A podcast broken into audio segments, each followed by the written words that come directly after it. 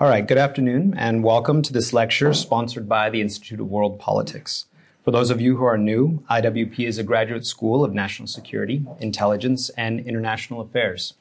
We offer a doctoral program, seven master's degree programs, including two online MAs, and 18 certificates of graduate study. If you're interested in learning more about us, please feel free to speak to one of our staff at the conclusion of this event or visit iwp.edu. On behalf of IWP, I would like to thank all our supporters who make IWP events possible. To support the mission of IWP, please visit iwp.edu forward slash donate. Today we will be hearing from Mr. Douglas Burton, who will deliver a lecture on the topic of Christian genocide in Nigeria, its causes and reasons it continues. Douglas Burton is an award-winning conflict reporter specializing in Nigerian war news. Mr. Burton mentors conflict reporters in north central Nigeria as the managing editor of TruthNigeria.com. Since 2019, he has authored countless reports with the Epoch Times, Zenger News, and the Catholic News Agency. His work has been featured in Fox Nation, American Thought Leaders, and the Westminster Institute, and the Washington Times. Mr. Burton was honored by the Catholic Media Association in June 2023 as a first place winner for best coverage of religious liberty issues. Having served the Washington Times Corporation as an assignment editor for two decades, Doug brought his skills to Baghdad in 2005 to support the U.S. occupation there for two years. From 2015, he began covering the campaign against the Islamic State as an independent reporter until 2017 and switched to reporting the persecution of Christians in Nigeria shortly thereafter. He produced the most complete story about the blasphemy murder of Deborah Emmanuel on May 12, 2022, in Nigeria's northern city of Sokoto. With that, please join me in welcoming Mr. Douglas Burton. Thank you. Appreciate it. Yeah, thank you, Thank sir. you. Thanks, Douglas. Hi, everybody. Uh, this is such an honor. Uh, I've known about IWP for many years. I've been here for lectures a few years ago. I came here for disinformation lectures about Eastern Europe. I was amazed. Um, I am a lifelong, I'm a journalist. Uh, I'm not a professor. I don't, haven't published any big books, uh, but I'm working on one now for Nigeria. Uh, I, I want to just get right into it. I might finish this slideshow early uh, because I'm really hoping to get some questions from you guys. I'm really honored to have Dean Harmon here. He's uh, someone I need to talk to because I report on counterterrorism too. Uh, thank you, Ambassador Bosch. Um, so let's let's go right into this thing here. I want to start with uh, well, we're going to start with this question: Christian genocide in Nigeria is it really a genocide? Well, it definitely is. Now, I got started. You know, I was in Iraq for a couple of years uh, working with State Department. And uh, it was such, uh, well, it was such a mash of emotions and questions, and it was stunning. I mean, it was, when I got there, I mean, there was, you'd get down to your desk in your air conditioned room, and a few minutes later, you hear a big boom. And every day you get, you hear these two, at least two big booms. And across the river, in the Tigris River, that boom was killing 60 people. That boom was maybe a mile away where Iraqi recruits, uh, you know, for the police force were getting killed as they stood in line. So those booms meant people were getting killed, but I never saw it. We never saw anything. Sometimes rockets or, you know, missiles would come close to where we were working, but we never saw the real war. We saw, we heard helicopters clattering in every day, bringing the wounded to the hospital.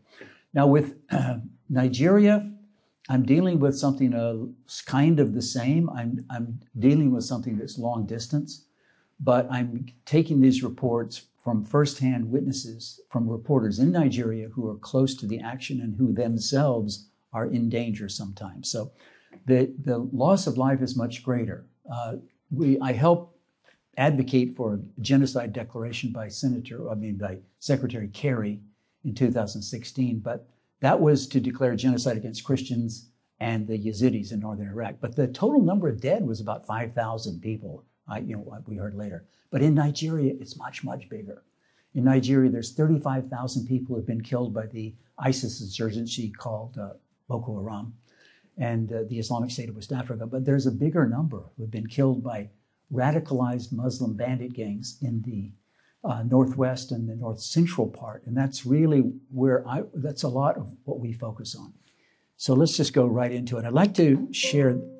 Sh- I'd like to share this with you. This is a little film created by our sponsor, Equipping the Persecuted. Let's see if we can get this going here. And there's in this little three minute film, there's a war crime I'm going to tell you about.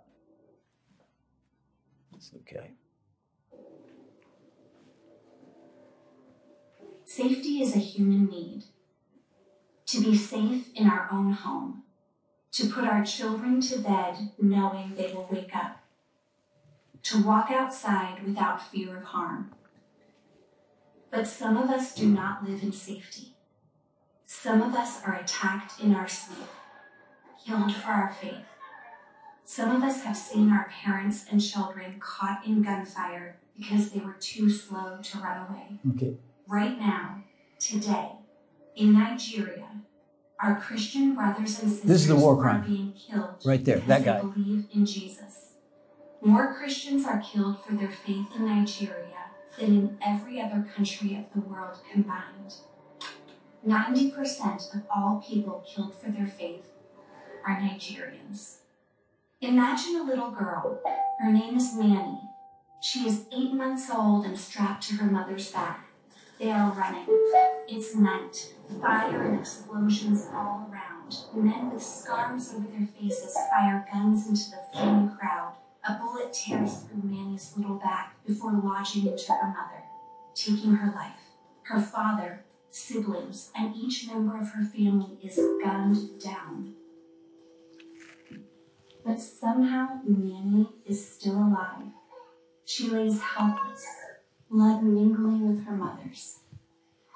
Smoke rises and the world is at its end. But then, hands reach down, lifting her up out of the smoke and wreckage into safety and care. Manny is a real little girl, just like your daughter, or niece, or granddaughter. And rather than being left to die, she survived the devastating attack on her family and village because of a network of people who go into the chaos while the fires still burn and pull lives from the wreckage and help them rebuild. They are known as Equipping the Persecuted, a team of Nigerians and Americans on a mission to end radical Muslim jihad against Christians in Nigeria. Equipping the Persecuted works to eliminate these terrorist attacks before they ever happen. Attacks against Christian villages, pastors, and churches. And they do everything they can to mitigate the damage done to widows and orphans like Manny, caused by this ongoing jihad. Manny is getting the medical care and ongoing support she needs today because of equipping the persecuted and people like you.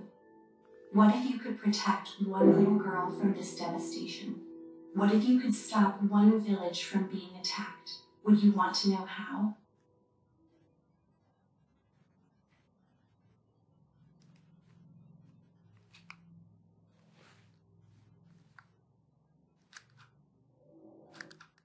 Okay. Well, if you if you don't choke up when you watch that, I mean, you got to be a stone. I, I remember last year I was fundraising a Nigerian church. I go to a Nigerian church. I, I, go to Nigerian churches because I'd like to be in Nigeria to be in solidarity with the victims. I can't be there. So I go to Nigerian churches. And I went to one Nigerian church and fundraised for this little girl, Manny, because I'd done a story on here. And we collected several hundred dollars. God bless them. Uh, the question I want to begin this thing with is what is Nigeria? That's an odd question. People have seen my slides. They say, "Why are you asking a dumb question like this?" Not for IWP. They, they they're way above that, man. You know, what is Nigeria? No, uh, it's not an idle question because we're. I understand your school. It's about diplomacy and it's about the the fact that Nigeria is a major U.S. ally. Okay, so for me personally, Nigeria is not just a nation. I don't approach this in a detached way. This is just a thought experiment. You know, for me, it's very personal because uh, I I started doing this work, you know, as a freelance guy, freelance, and then what I discovered uh, what Nigeria is really about, about the, the depth of the atrocities, I really got connected to it. I mean, I got hooked into this like maybe you did a little bit when you watched this film done by my uh, sponsor, my patron, Mr. Judd Saul. So, what is Nigeria? Well, it's a country, richest nation in Africa, biggest population in Africa, most corrupt and violent, maybe among many corrupt nations in Africa, major U.S. ally, market for U.S. products. I mean, if you're selling wheat and automobiles and satellites, Nigeria is a great market. Okay, but what is Nigeria? It, you know, the if we are going to have an alliance with this big country, what kind of country are we allying with? And this is going to be my focus at the end of this slideshow also. Who are we aligned with and who do they think they are allied with? All right. It makes a difference. In it, I believe. Okay. Why should Americans care about Nigeria? Well, Africa it cannot be a peaceful and prosperous continent until the problem of Nigeria is solved. And that's because Nigeria, believe it or not, is on track to become the second most populous country on earth by the end of the 21st century. Already, Nigeria is on track to have the same population as the United States in 2025. Okay. Nigeria has a disputed population now. Its last official census was in 2006. If you go to our website today, uh, truthnigeria.com, we have a story posted there about the controversial nature of the Nigerian uh, census. The census has been postponed several times because it's very controversy, controversial. It's politicized. Uh, the population could be as high as 300 million already. The reason it has been politicized and postponed is that Nigeria is pretty much split between Muslims and in the north and Christians in the south. There are many pockets of Christians in the north and big pockets of Muslims in the south also. But the uh, folks in charge of the, the government, I would call it a regime rather than a government that's truly accountable to its people.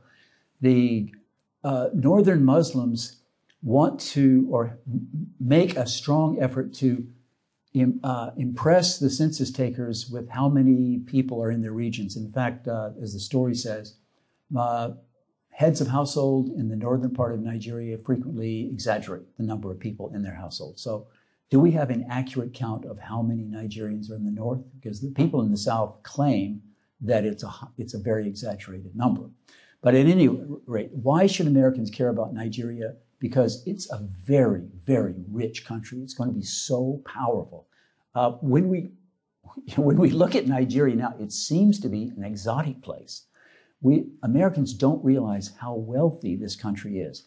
It has huge mineral resources. Not only it's the fourth nation, as the world's fourth uh, largest producer of uh, oil. It's the leading producer of, of oil in Africa, but it has many, many other resources. It has tons of gold. In the state of Niger, which is the biggest state, it's uh, west of the capital of Abuja, every single county in that state has commercially producible gold in its dirt. It has also rare earth minerals. It has the largest store of arable land of any country in Nigeria. You may know that the People's Republic of China has 50, 80 year contracts for farming in Ethiopia. They don't have these big contracts in Nigeria, but they will. And they will produce huge amounts of uh, agricultural products. Now, one thing that uh, occurs to me that hardly anyone talks about is the greatest resource from Nigeria, and that's not its minerals; it's its people. Think about it. The birth rate in the in the developed countries, United States has a negative birth rate. Did you know that? But the only reason our population is growing is because of immigration, especially illegal migration. Uh, Europe has a very steeply declining birth rate. China has a, de- a declining birth rate. Northeast Asia has a very drastically declining population. Korea is going to disappear if they don't turn things around. So only in Africa, all the African countries have population increase. Uh, it's so the reason we should care about Nigeria is it's going to be such an important country for manufacturing. The labor supply, 25, 30 years from now, where's it going to come from? It's not going to come from Europe. It's going to come from Africa. And this country already dominates West Africa, but it's going to dominate the whole continent. Okay, see if we can make this happen. Okay. My Nigeria began as an encounter with death. Now, I almost died six, six years ago because I, I had cancer. I almost died. I was in the hospital. And while there, I had just kind of, I, I got interested, I, I got interested in doing something significant. At a, a, a point when I was recovering, I thought, you know, I might not get out of this hospital, but if I do, I want to do something significant. So about a year later, I discovered that there was a, a, a, thing I could report on called Nigeria. And I could do the same thing I was doing with Iraq. I could talk to people uh, on the ground, and uh, they all speak English, so it was going to be a lot easier.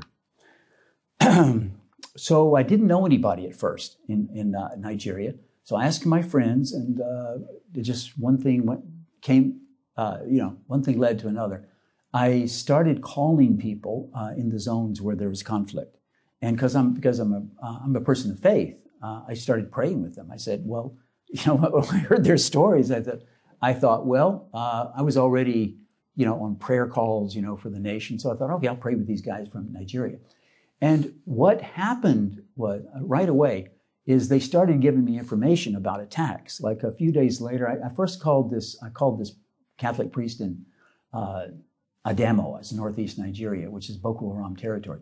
And then uh, about a week later, I got a call from his priest friend, uh, his uh, you know young priest. He said, uh, "Well, Mr. Burton, we heard that you're interested in Boko Haram, and right now the Boko Haram boys are burning down our town."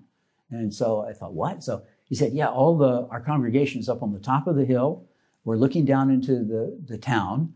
All the, the bank's been robbed and uh, all the buildings are in flames. So I, I took notes I wrote the story up. I sent it to the Washington Examiner the next day. They published it, and I got paid for it. So that what I realized is, you know, th- this through this human connection, you know, through just a prayer, you know, actionable information can come, right? So I thought, well, what if a lot of people would do this? It was at this point, you know, when I started uh, to report, I had recognized, but probably a lot of you know already, the story about Nigeria, it's not getting out to the West because the Western media, they don't care about it, they don't know about it. But I thought, well, maybe it can get out through person to person connections. Now, this is, this is because when I was in Kirkuk, I tried to do something similar. I tried to connect uh, civil society organizations in Kirkuk, like the Boy Scouts and Girl Scouts, to Boy Scout and Girl Scout organizations in the United States. It's called, you, you guys are experts, you know, it's called citizen to citizen diplomacy, right? So I thought, well, there's an opportunity here. So I started to think about this, and I, over the last four years, I haven't found many takers who did what I did, but I still believe that there's a chance that citizen to citizen diplomacy, when it involves journalists like myself or truth tellers or people who are just good on social media, it can help get the message out. So let's see here. Let's check the time. Okay. I began by meeting my helpers. Now, this is a young man named Lawrence Zongo. He's a little bit old. He's four years older now. He's in his early 30s. When I met Lawrence, uh, Lawrence was a corpse photographer. Now, what that means is, uh, in, in Nigeria, in the killing zones, these there are massacres, and they're big. They're usually the massacre is done by, is done by bandits, so-called bandits, but they're ethnic cleansing squads. People don't like that word ethnic cleansing because they think it's pejorative. You know, you, you can't call people vermin, but actually that's what it is. It's ethnic cleansing. And so it's land grabbing. These uh, gangs of killers come in like 50 strong, sometimes 100 strong. They burn down a village. They kill men, women, and children. Sometimes they rape people. So then, uh, in the middle of the night or early in the morning, Lawrence would be called, and he would have to come in and, and take photos of the bodies. The reason he had to do this is that uh, in Nigeria they don't wait for funerals; they have to bury people the next day. That's you know that's the Arab uh, you know practice. So if there was to be any record, he had to get that photo right away.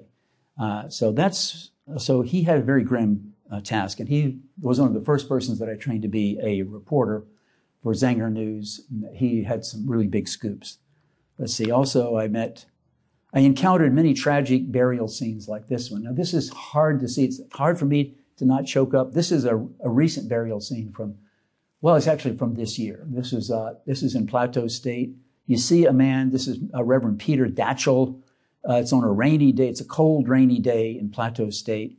And he's kneeling by the, the open pit grave where about 12 of his parishioners are being buried. Now, they can't afford coffins. These are, these are pretty low income people. So they wrap them up in uh, brightly colored uh, drapes and they just bury them in these shallow graves. And you saw it in the other film. So this is, this is a man who I think is in the, he's really in the, the pits of hell uh, because he's done this many times. This happens, this has happened dozens and dozens of times. It's just like this. This, this is the massacre.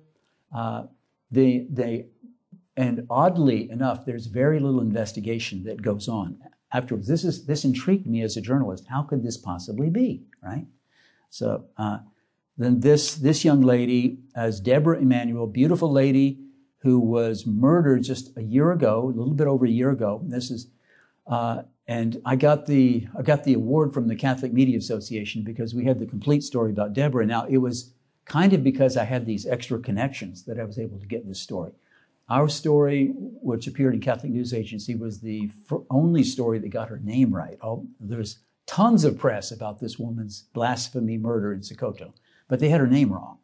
And we were the only folks who actually had connected to her family because I had been going to this Nigerian church over in District Heights, and it's called ECWA. I knew she was a member of this church, evangelical church, winning all. So I called, I asked for a contact. They gave me one. I, I contacted the guy, the minister of the ECWA church in Sokoto, and he said, Yeah, we know Deborah. I mean, she used to go to this church, and her relatives are here. I said, Okay. So then I interviewed her uncle. He was an eyewitness to this murder. So I had the only story with the eyewitnesses.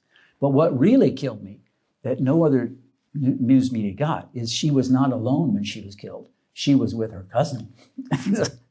this was this was amazing. So her cousin named Sabatou was also a student at the university. They were about to graduate together. And, and Sabatou and Deborah were in a shed at the entrance of Shigar, Shehu Shagari College, uh, where a mob tried to kill them for three hours. They tried to burn them out. They tried to get into that shed. As a dramatic story, they were protected by a uh, they were protected by a university employee. He had no arms, but he, he kept the he kept the crowd away for as long as he could. They beat him up. But uh, finally, they did get into this, they finally did get into this shed and they pulled these women out. First, they tried to kill Sabatou because they thought she was Deborah Emmanuel. This whole thing, welcome, uh, Reverend Juma. So they thought that her fellow students thought that she had blasphemed the prophet because she had uh, shared something on a WhatsApp social media channel. Uh, and she was it was a social it was a WhatsApp WhatsApp channel, you know, for people in her school, you know, in her class taking home economics, and uh, they were accusing her, you know, they were jealous. Some of them were jealous of her because she had passed the exams already, and uh, they were talking about their, uh, their, they were invoking their religious themes, and she said, "You shouldn't be talking about this stuff. I don't want to hear about this. I don't talk to me about your prophets. You know, I'm saved by the Holy Spirit. You know." And they got offended. She said, Don't talk to me about your nonsense prophets. They thought, Oh, okay, she said nonsense prophets. She's blasphemed the prophet. So it happened very quickly. The rumor spread. Those uh, fellow students decided, We have a blasphemer among us. It's our duty to kill her. And the very next day, they gathered at her dorm to try to beat her up. So we had the eyewitness testimony because I had uh, testimony from it. And I had the testimony of her uncle and her cousins who watched the whole thing happen. So this is, this is so awful. You can't imagine that something like this could happen. But here's the thing that we did that other newspapers didn't do. So when I got into this, uh, I started to train my team to do forensic investigations. When, when these crimes happen, I ask my reporters now where were the police when this happened? Okay how far away were where was the army? How far away did they have to drive? Because i i know i found from experience that these massacres would happen and the police stations or the army stations they're not very far away. They were like a 10 minute drive away but the army or the usually the army would always arrive hours late or sometimes the next day. So in this case with deborah uh, I called up the commissioner of police of Sokoto. Now, you, here's the amazing thing. You can call up the top official in the police department in every state because their numbers are, they're, they're online. So you can call them up, and many times they will answer. So I called up the commissioner of police for Sokoto. He picked up and talked to me. Said, how, how this woman was besieged for three hours in this shed. Where were your police? He said, Well, we came. Oh yeah, we uh, you, you brought. Well, how many people did you bring? Well, we had 17. Actually, other people said there was 50 police. Okay, and so you stood off 100 yards away. Is that right? And you didn't intervene. You let this this crowd murder this woman. He said, Oh no, we intervened. We, how did you do that? Well, we fired tear gas canisters. That is true. They fired tear gas canisters from 100 yards away. But then, after the tear gas would dissipate in the dissipate, those crowd, that crowd came right back to try and burn that place down. And the police never came forward to try and rescue this girl. There, we, we know by happenstance that the secret police sent five guys and they battled with the crowd. And they, some of them, they got beat up very badly, but they couldn't keep the crowd. They couldn't rescue the girl. The Sokoto police stood there and watched it all go down. They watched the crowd take this woman out and beat her to death. They beat her with logs some people say they burnt her in the house uh, while she was still alive. Uh, it's incredibly tragic, unbelievably tragic. Now, the, the cousin, Sabitu, she got away. When they realized they, she was not Deborah, they let her go. She was a little bit banged up. She went home, and then uh, we found her, and I fundraised my Nigerian church. We sent, we, we hired a reporter in Kebbi, which is close, close to where she lived, and we we, we got an interview with her. Uh, so that's how that happened. Nigeria uh, is a Nigeria is a country with major water resources and land resources. Okay, these two big rivers, Niger and Benue. In order to be a powerful, developed country, you need water, you need land, you need people. Nigeria has all of those things. Take a look at this uh, schematic. This shows a uh, this shows the Sahel region uh, in Africa. The Sahel region has the highest birth rate of any region in the world. Nigeria is just on the southern border. It's the sub-Saharan area bordering Republic of uh, uh, Niger. It, its northern states have almost the exact same birth rate, uh, seven seven children per woman as the Sahel. So they have a surging birth rate. Now on the right hand side of the scheme, you see this area called this area of yellow, that's the middle belt. And that's where about 45 million people live. Uh, that is where there is terrific persecution and ethnic cleansing. You may you, you have heard now you see on the far right the northeast part of the country, or you see the states of Borno and uh, Chad, uh, Borno and uh, Yobe and Adamawa. That's the uh, that's the roaming haven of Boko Haram. There are three major insurgencies. Two are connected to ISIS, that's Boko Haram in the Islamic State of West Africa. Then there's another insurgency that's in the north central part of the state called Ansaru. It's in the state of Kaduna. So Kaduna is uh, not in the middle belt area, but sometimes considered part of the middle belt. So we are tracking the, the violence uh, using uh, uh on the ground reporters in these states. What is the root cause of Nigerian Christian genocide? Now, this is a very important question.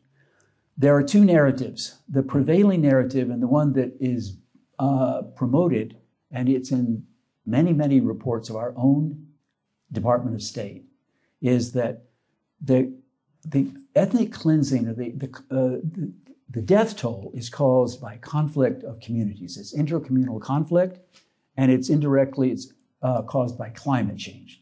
So the the rule the what they will have us know is that their climate change in the north in the Sahel is forcing herding people to come south because uh, they can't get enough uh, pasture and green uh, greenland for their herds, and they are clashing with the booming population of people in the middle belt. Okay, that is partially true. Uh, the the established narrative is that poverty and bad federal management also is a cause of these clashes. Now, but if you talk to the victims, they will tell you it's ethnic cleansing, it's people coming in the middle of the night shouting Allahu Akbar, uh, and you know they are uh, taking our land. And then uh, after a few years, after the majority Christian people have been moved out, uh, then the the Muslim people, chiefly the, of the ethnicity called Fulani, They take over and rename it, and uh, then it becomes an Islamic area. There are, we have a list of, of over 500 villages and towns that have been taken over by ethnic cleansers. They're all virtually always members of the Fulani ethnicity. And this has been happening for 20 years, but it has accelerated since 2015. Okay, here's a picture of uh, folks in it, uh, farmers. These are uh, Lawrence, uh, Lawrence uh, uh, Zongo did these photos. These, these shows you people uh, doing collective farming. And on the right, you see the kind of land in Plateau State. Now, this is great land. It's, look how green it is. This is, uh, the climate there is like San Francisco. It's actually cool. It's not cold. They don't get snow, but it's very cool and there's a lot of water. They have, they get quite a bit of rainfall. They have uh, a lot of rivers, lakes. So it's actually very good for farming and it's very good for herding. It's, uh, Here's Nigeria is the scene of a war of narratives. This is the this is the most important thing, maybe the most important thing I want to leave with you today. Uh, the narrative of, that is promoted by the government itself is that the death totals is due to something called the farmer herder conflict narrative, the farmer herder conflict paradigm. And that paradigm is as old as Genesis. Remember, in the Garden of Eden, there was, you know, Adam and Eve, and they had two sons, Cain and Abel, and Cain killed his son, right? Abel, uh, Cain was a herder. I mean, I mean, he was a herder. And Abel, I mean, Cain was the person who was cultivating crops, and Abel was the herder, right? So it's a little bit reversed, but it's the same kind of thing farmer herder conflict. Uh, the, until very recently, all of the newspaper stories that described these these attacks mentioned that the attackers were unknown gunmen. This is a misnomer. The newspaper stories say that the, the authorities, the police, and the uh, it, and the soldiers say it's unknown gunmen. But that's a lie. These, they're not unknown gunmen. They're absolutely known. They are Fulani. Uh, they're either Fulani terrorists, they're Fulani bandits. Now, since the presidency, since the president changed, the Nigerian army on its website is now using the term terrorist. They are not using the term unknown gunman. And it appears that the Nigerian army is sincerely trying to enforce the law and to cut back on this violence. So that shows that President Bola Tinubu seems to be making an effort to show that he's turning over a new leaf. He doesn't want to be tagged with the bad reputation of his predecessor, Muhammadu Buhari, who was of the Fulani ethnicity. Paradox of gun control. Here's something I also want to leave you with. Uh, all of the people coming in and killing others, they have assault rifles. They have AK 47s or AK 49s. The people they are killing don't have any weapons because of gun control, which is the most successful gun control you can imagine. If uh, many, many times when farmers try, get a weapon, they buy an, they make a gun or they get an amateur uh, weapon, they are arrested for it, those guns are taken away from them. So that's because, so because of gun control, there's a huge imbalance uh, in these raids. The farmers can hardly defend themselves. So they do try to. They form teams of volunteer neighborhood watchers. Okay. They call them vigilantes, but they're not vigilantes that go out and uh, rove around the countryside to kill their enemies, as the government narrative would have you know. The concept that's uh, continually emphasized by the government uh, and the Muslim promoters, Muslim and, uh, polemicists, and by our own State Department is that the, these deaths are caused by intercommunal conflict, right? So that implies reciprocity, right? You've got armed people who are Muslims and you have armed people who are Christians. Here's the, the fact. When the, uh, when the groups of uh, terrorists come in, 50 or 100 strong, uh, and they and they encounter resistance when there's a band of so-called vigilantes that are shooting back at them. The government calls that a clash. There's no reciprocity. There are no such thing as roving bands of Christian militia. The other thing to understand with Nigeria is a factor which is causing this loss of life is corruption. Here's a picture of a guy uh, who's doing a little scheme in Lagos. Now, you see a plank over a puddle, right? And there's a young man, uh, you know, sitting in the blue chair. What's he doing? He's charging a fee for anybody who wants to walk over that plank to get to the other side, right? Now, this is a very common tout scheme in Nigeria. Now, the reason I love this is that this is showing you corruption at the most basic level. Everywhere you go, there's someone who's charging you to, you know, wipe your windshield or to give you permission to drive down his street or his alley, whatever. So this is all over. The reason I get put this slide in here is that corruption goes all the way up to the top of society.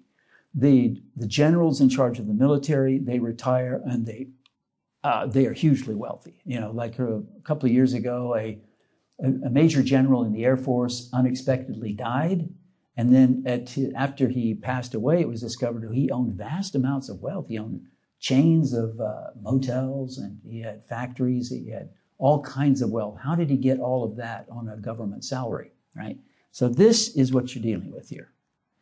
It reminds me, you know, well, I, I won't get into it. You know, Joe Biden was once the poorest man in, in Congress. For, I remember for years and years, he was the guy, he only had a house, a little beach house, and then he had two cars on the garage for years and years. And then uh, after he got to become uh, vice president, well, totally, totally different story. Okay, here is Here's a guy, here's a, this is a vigilante. This is a guy who's made a pipe gun. Now, the question, the question, the, the thing we want to point out here is paradoxes of military engagement. Does the military assist village raiders? And this is where I have to, I have to sadly confess to you, and this bothers me to tell you this, but they absolutely do assist them.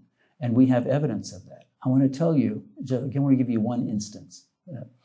Uh, this man is defending his village in uh, one of the remote villages in Plateau State, which is, you know, uh, north central Nigeria. Now, there was an engagement we covered in, in our site in Kombun, K O M B U, and it was about middle of September. Now, in this uh, battle, you can find it on our site, there were about 50 of the village raiders who came in at, at, at, after nightfall, and the the village was defended by uh, was defended by I think we had uh, 16 of these vigilantes with these amateur with these kinds of weapons. Now, after a couple of hours of fighting, the raiders departed.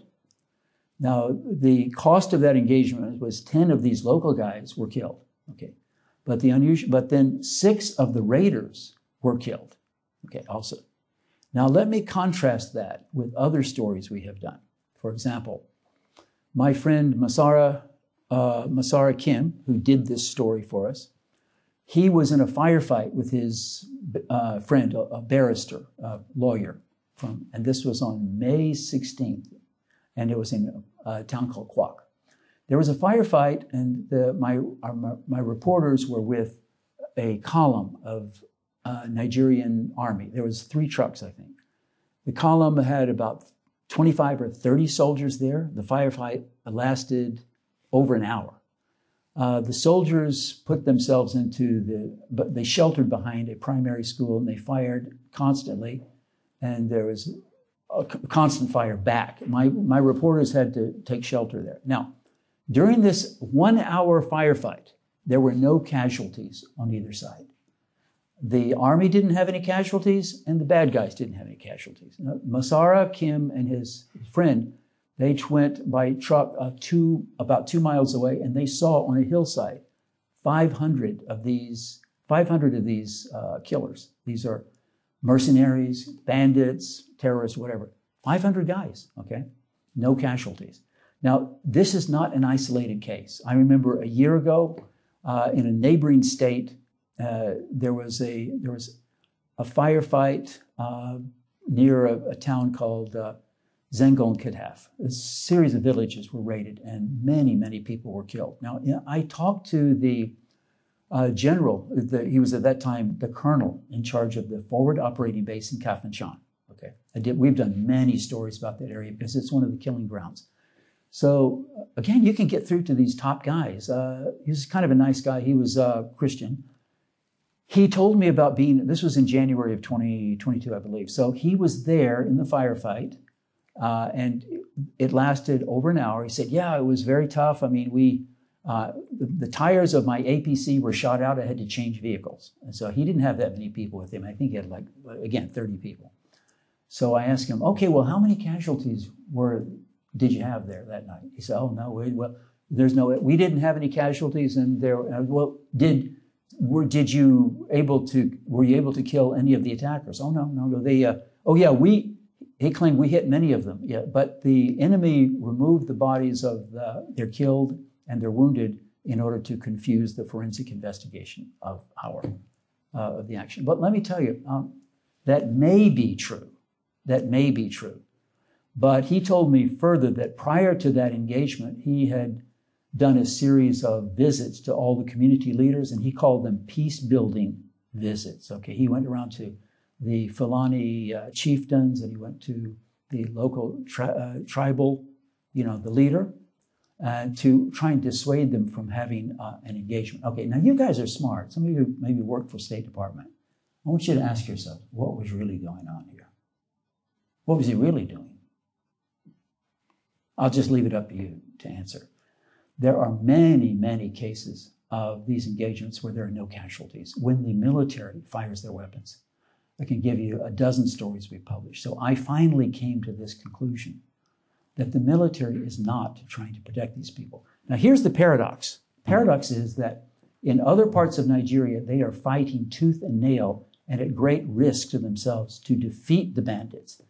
In the northwestern state of Niger, for example, there are many battles in which the Nigerian army loses a lot of people and they are fighting very hard. But the difference is that state of Niger is majority Muslim.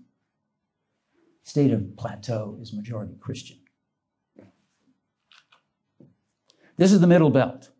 I'm going to go through this quickly here. I want to get, get out of this.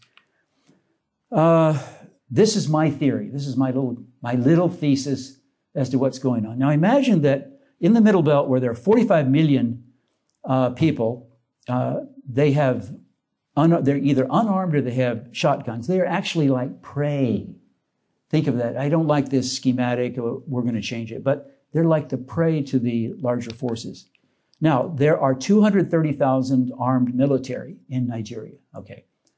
Uh, and if you count the community guards or the state um, employed uh, militia, it's closer to over 300,000. However, Nigeria, these, this, is, this army of 230,000 people is stretched very thin over a big country.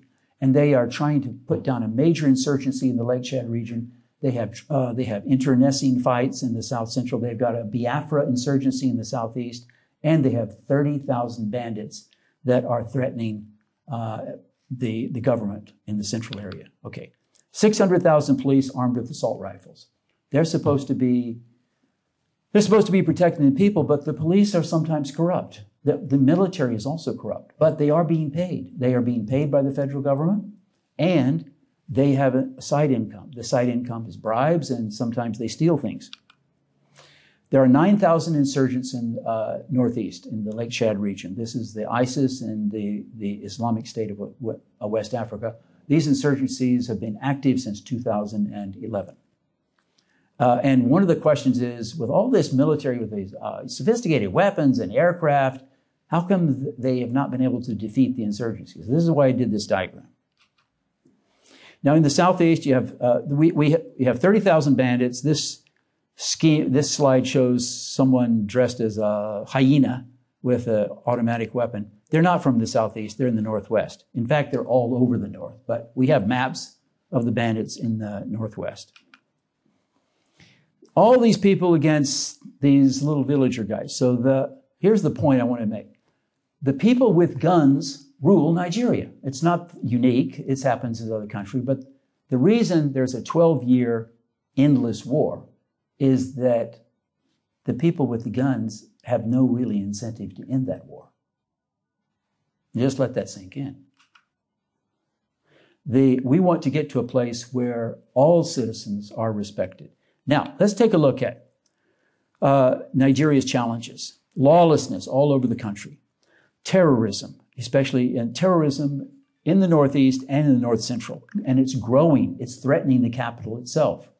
The bandit gangs are now increasingly allying with Boko Haram. They say we're Boko Haram. They, uh, there's no real proof that they are, but they want the they want the banner of Boko Haram. Okay.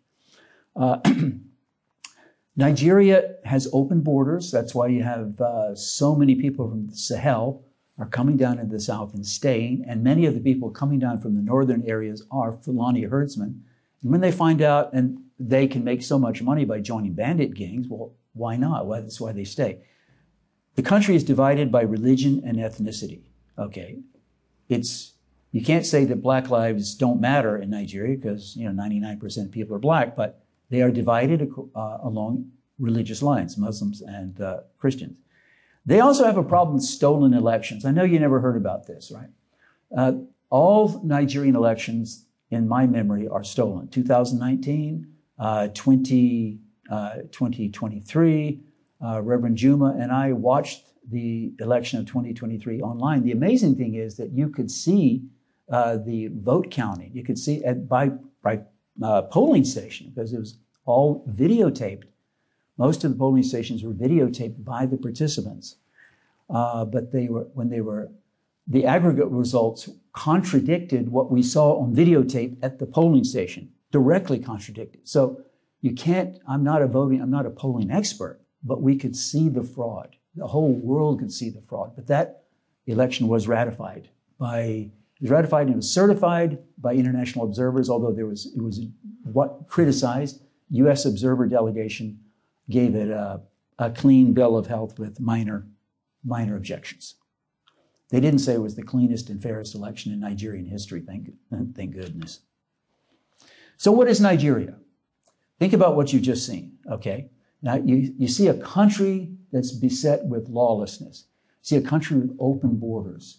You see a country that has stolen elections. You see a country that's also reeling under very severe inflation that is causing many people uh, uh, to live on the verge of starvation. It is, a, it is a country that could change at any moment. This is our strongest ally in the United States and in, in, in the world, okay? This is, our, this is our major ally. So, what is Nigeria? Nigeria is us.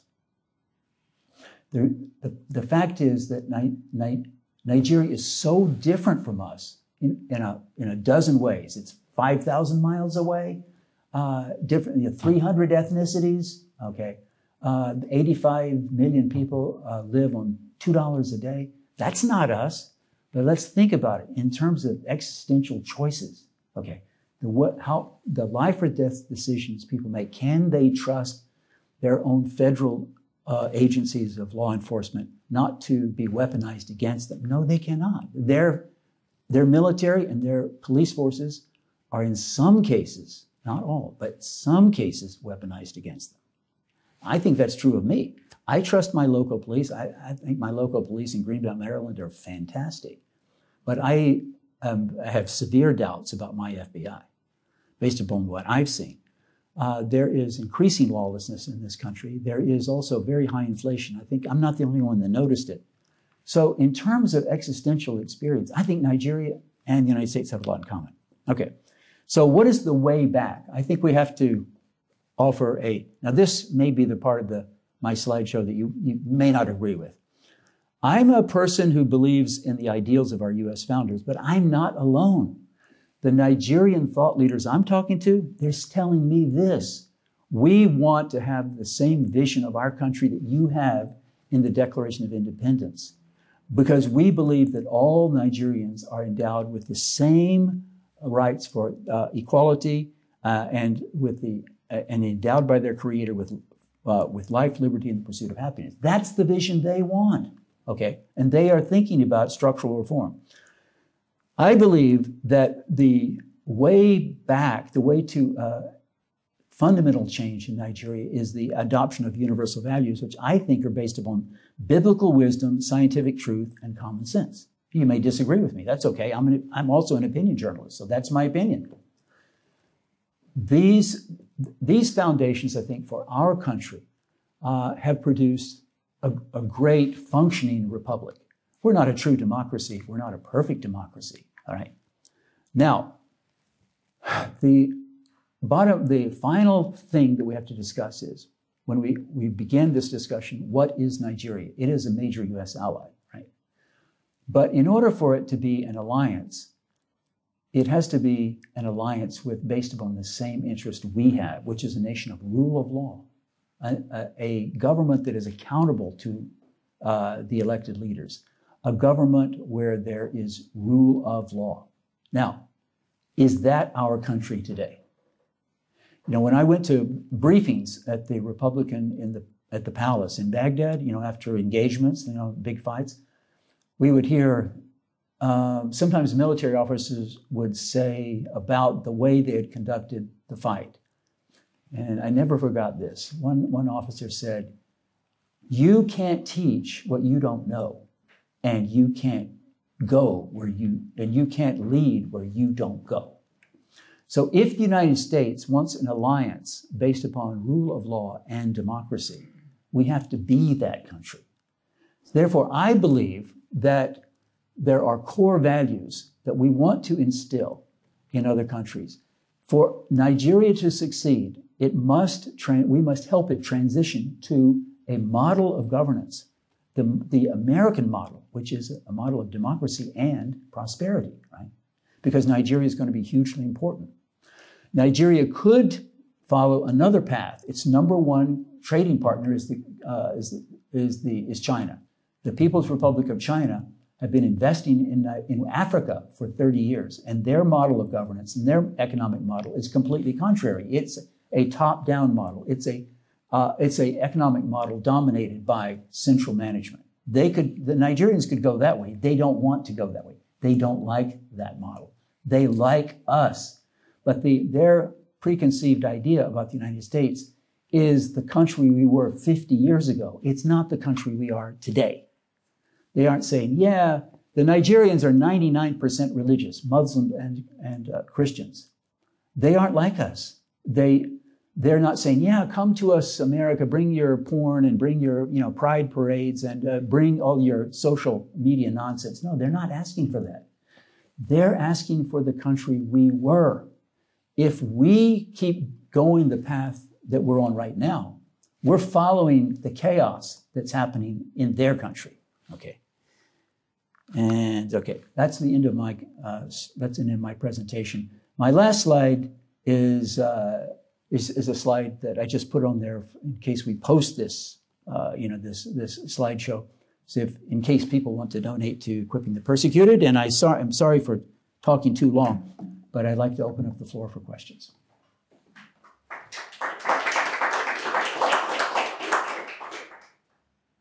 Yes, sir. You mentioned Muslims being expansionists, but you didn't mention Christian, Christians in the country trying to expand the land. That's correct. Is, are, is there expansion in the Christians, or is it just No. by birth rate?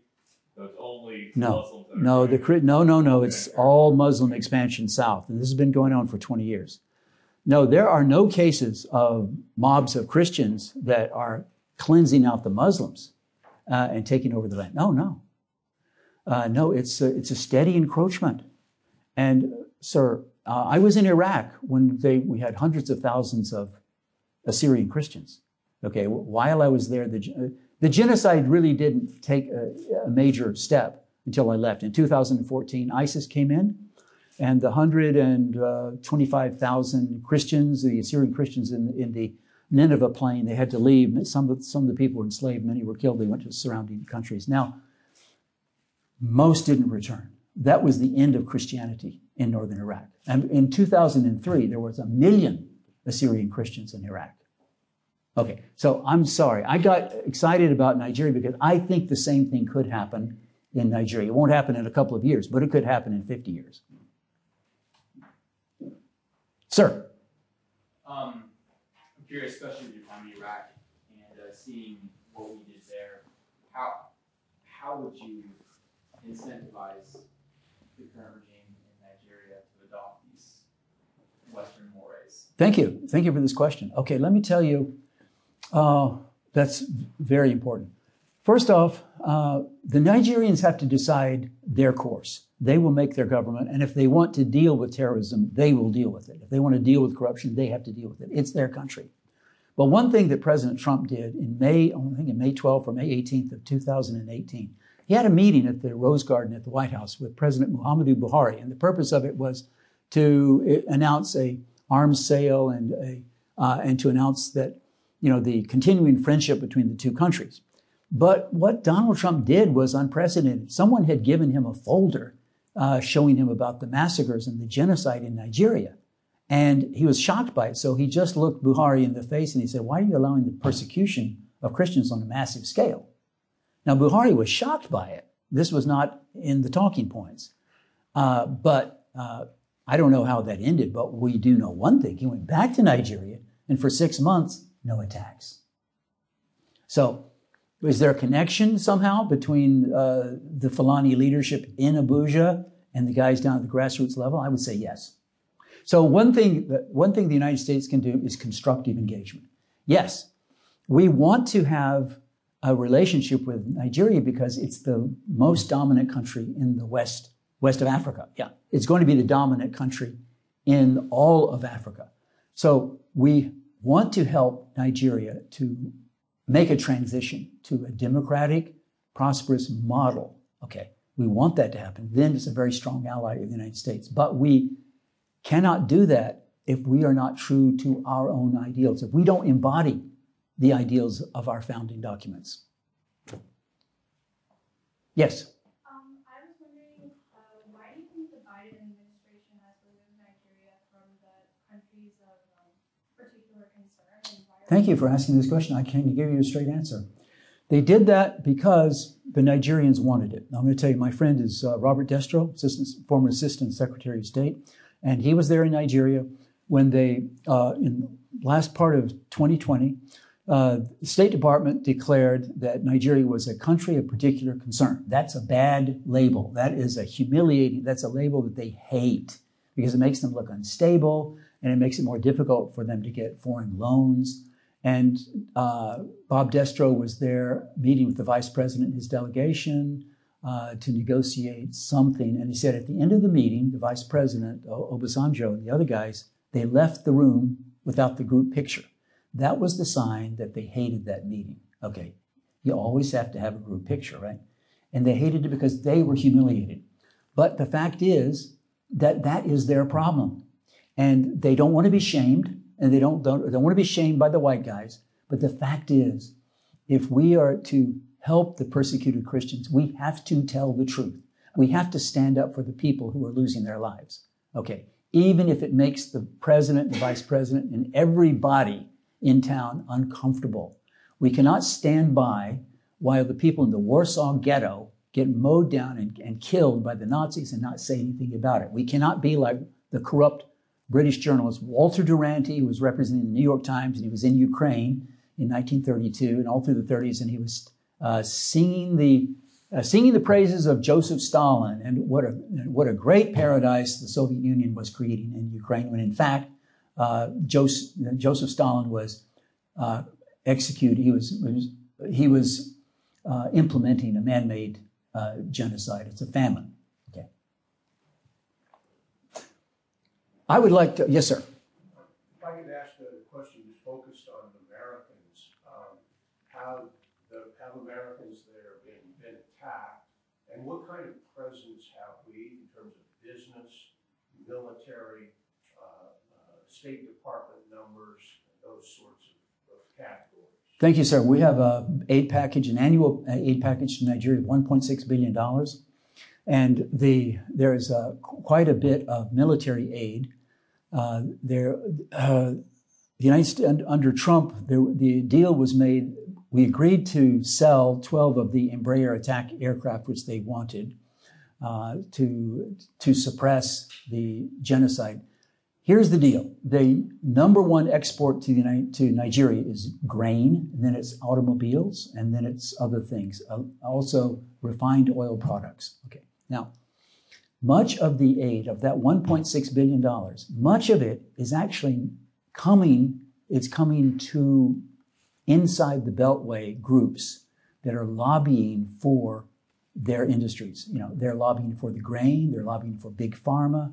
So U.S. government is buying the vaccines, they're buying the medical stuff, They're giving it to Nigeria, Nigeria, but who's benefiting? These American pharmaceutical companies. Okay, so I've, I've contacted my sources in Nigeria and asked them, asking how how effective is USAID? Is it giving the, the humanitarian aid to the people in uh, in the camps, the IDP camps? You know, the official number is there's two and a half million uh, internally displaced people. That's a lie.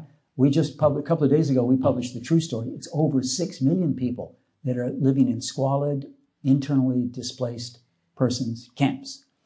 They are not getting the aid. They're starving to death. These people are so, uh, they are so hungry that they risk their lives. They leave the IDP camp at night. They go out, back out to their farms where the Fulani herdsmen are, are giving watch to dig up potatoes or do some fishing. And on the way back, the Fulani terrorists kill them.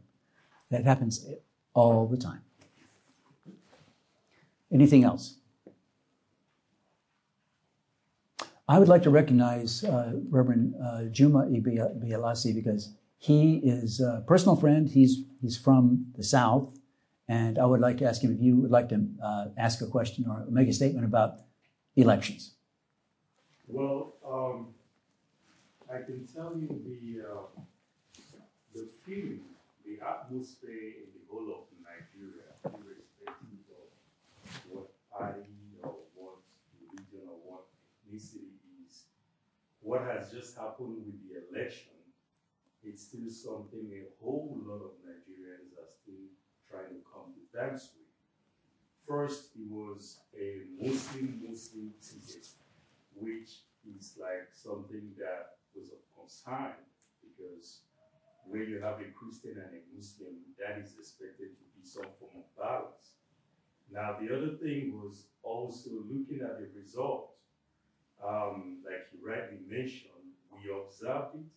What was recorded in the polling stations were different from what was reported, posted on the INEC, which was the independent election. So the two major contested parties challenged that, and at the end of the day, it went to Supreme Court. And even the day the result was given, it was as if there is um, a death in the land. Everywhere was so sad. And given the inflation and how terrible things are now, um, my concern is how can America help to rectify this? Because what we have now, beyond just saying stolen election, it is something that the people don't want. And if you go to the street house, I visited that just a few weeks ago. I can tell you less than every one mile, you will see police checkpoints extorting money from the people who are also suffering, and yet there is no protection. So um, it's really disturbing, and uh, that be my little comment. Thank you, sir. God bless. So I don't want to overstay. I don't want to, to overstay. I, I know we're toward the end of this. Uh, we are at the end of this lecture. God bless you. Thank you. Uh, talk to me afterwards if you'd uh, like a card. If you'd like to contact primary sources in Nigeria and talk to the reporters or talk to eyewitnesses, I will give those people to you. My email is doug at truthnigeria.com. That's doug at truthnigeria.com. Now, the email I usually use is Burton News and Views at gmail.com. Burton News and Views at gmail.com. Thank you very much.